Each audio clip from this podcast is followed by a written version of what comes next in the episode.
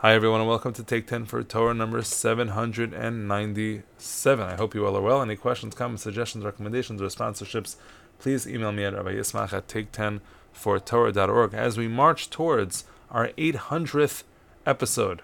What a milestone! 800 episodes. I uh, would just request that you share share this podcast with somebody so that we can uh, grow our listenership and uh, hopefully more people will benefit from Take 10 for Torah.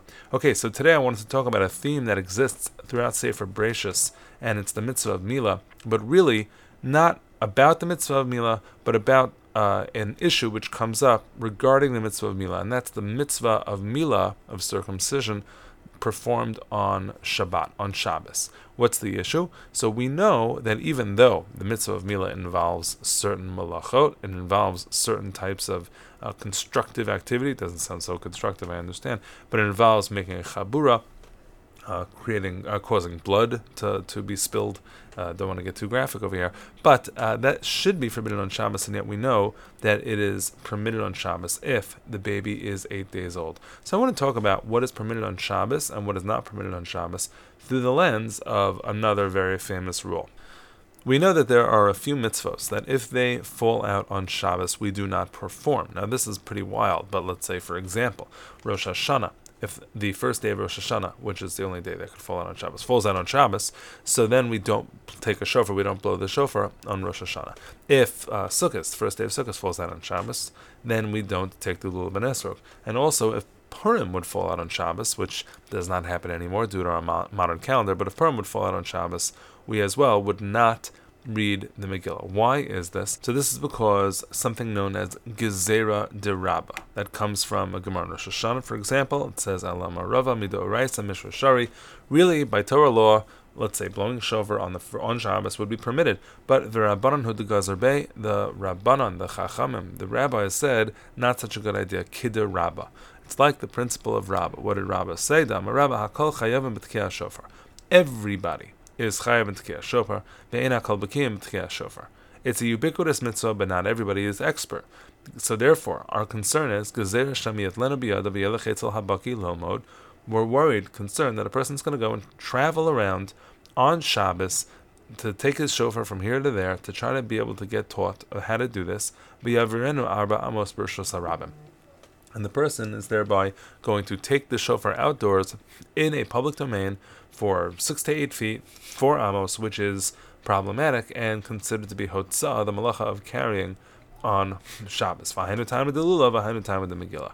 And the Gemara says that's the same reason for lulav, and that's the same reason for Megillah. So the concern that we're learning is a concern over doing malacha on Shabbos. The malacha in question is the malacha of hotzah, which, as we know, it is forbidden to carry something for four amot in the public domain. It is also forbidden to carry something between the private and public domain, but that the Gemara doesn't mention. It seems that it considers this to be the more frequent or more common situation. But if everybody needs to blow the blow the shofar or read the Megillah or take a lulav, and people are not necessarily trained in how to do that properly, the problem that the Gemara is concerned about is that they're going to walk around with it outdoors, and adding this prop to the mix on Shabbos is going to be problematic. Therefore, we don't do these mitzvos on Shabbos. Now that's a pretty remarkable idea. You know that the Chachamim, the rabbis, have the power to say and turn turn off the spigot. You know, say no to the mitzvah of lulav and sukkah and uh, Megillah. I'm sorry, Lulav and Shofar and Megillah. But the the uh, I know uh, you'll tell me, but it's okay because we get to do it the next day. But we're probably familiar with the fact that when it comes to Shofar, when it comes to Lulav for sure, the next day isn't quite the same as the first day. And because the next day isn't quite the same as the first day, when it comes to the Shofar, because Rosh Hashanah uh, was added to it a day. Uh, when it comes to Lulav, the first day was the only day that outside of the Beis Hamikdash they used to take the Lulav, and now we're saying that we're relying on the on the taking of the second day. So like it's not it's a pretty big deal. I mean, it's a pretty big deal that we're willing and able to cancel. And the question is, once this principle exists, why doesn't it exist for more mitzvos? So, for example, the big question, and that's what we're talking about today, is why? What about Mila? Like, wh- why do we allow a bris Mila? Aren't there all of these concerns? Taking the baby around, all these instruments that are involved. Aren't we concerned that you're going to uh, transgress on Shabbos the, the laws of Eruv and Hotzah as well. So the Ran asked this question, many Rishonim asked this question. They will give different answers, which hopefully today we'll be able to discuss. The Ran answers, he says, Yesh lamber dahani shani the big problem with Lulav and Shofar and uh, Megillah is that those three, those three mitzvos, everybody's busy with that day. And because everybody's busy, there's nobody like really busy with Shabbos. Meaning, there's nobody busy being that guy who's going to say, "Hey, careful before you go out there. Don't take that outside." They're all busy with the mitzvos hayom, with the commandment of the day, because of the special days that overlap Shabbos. But when it comes to Milah, Who's busy with Mila? Who's busy with the with the circumcision? Very few people, just the family, just the people who are directly involved. So other people will notice whether or not they are going in and out, etc. And therefore, we don't have to worry because there'll be others who remind them. That's one answer given by the Ran. Tosfos gives two answers.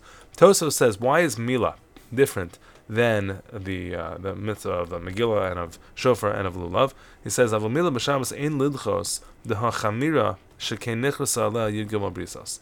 Mila is very stringent in that we find 13 different times the word covenant is used by Bris Mila. 13 different times. It's such a significant covenant.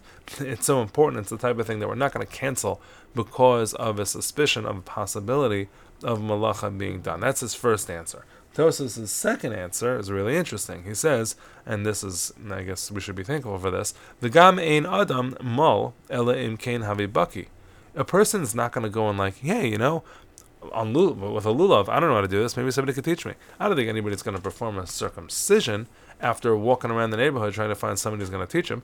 You know, it requires a little bit more training than that. So we don't really need to worry that someone's going to have to have a have a have a I don't know impromptu training the afternoon of the Mila on Shabbos or at some time on Shabbos. Now, of course, you'll say, but what about taking the baby to the bris itself and other issues? But the idea of training, needing the training, which is the literal uh, issue that the Gemara raises in regard to these other mitzvahs, the training element doesn't really exist. That's Tosfos's answer. The Meiri discusses this as well, and he says again, why isn't Mila a problem carrying the baby or carrying the equipment? And he explains as follows: similar to something that Toso said, but Mila is only for individuals. V'hem avihaben v'hamoel, the father of the child, the mohel, v'hadavar matzuilius zirizenba. And it's much more common that they will be expert in it. Aval shofar v'lulav megillah mesurim Everybody is able to do that. And so this is similar to what Toso says. Uh, only a baki, only a person who is expert, who is on top of it, only a person um, who is involved in this mitzvah will, will be they'll be doubly focused on it, and they won't come to transgress any Shabbos prohibition. The Chedushe HaRitva, the Ritva says that when it comes to malacha of Mila, he says Mila itself is a malacha right? As I mentioned before, Mila is the taking a, there's a blood involved, and that's something which you're not allowed to do on Shabbos. And yet the Torah is doche et lechalal v'Shabbos. Mila hich yigzuru chachamim mishum. How are we going to go and worry suddenly about this other possible malacha when the Torah itself permits malacha for the purposes of Mila? The Torah is not permitting malacha for lulav. It's not permitting malacha for shofar or for Megillah it's just those are mitzvahs of the day. We're worried then maybe there's going to be a prohibition.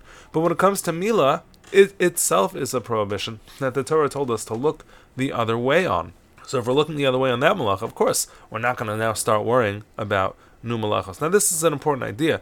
Uh, the Taz also quotes uh, something to this effect. He says that when it comes to other mitzvahs, so other mitzvahs, even though they're saying no shofar this year, no lulav this year, because it happens to be that the first day falls out on Shabbos, there will be shofar, there will be lulav other years, right? The mitzvah itself will be done. Yet when it comes to Mila, the Torah has told us to do it when it's on time, to do it on Shabbos. So if we're told to do it on Shabbos, then for sure we should think and have in mind that even if there's going to be some other concern, we're still going to do it on Shabbos because otherwise we would always have this concern and there would never be a fulfillment of what the Torah says when it means um, you should go and do Mila on Shabbos. So says the Taz that the only time we would cancel a mitzvah is if when other years it could happen. But if we'd cancel this because of a suspicion of Chilul Shabbos, of the desecration of Shabbos, we would never be doing this mitzvah on Shabbos. And that would be an undermining of what the Torah wants. And so, therefore, for all of those reasons, Mila is not something which we are concerned about doing on Shabbos. We're not worried about the same suspicion and the same concerns of a person carrying and being outside and taking things around. We're not worried about it for Mila and uh, thereby we're also not worried about other issues that might come up with Mila on Shabbos, like you know a person driving there or things like that that we might not super approve of. But we're not worried about that Chil Shabbos for the same reason we're not worried about the first. Now that conversation gets a little bit deeper. Hopefully, we'll talk about that a different time. Have a great day.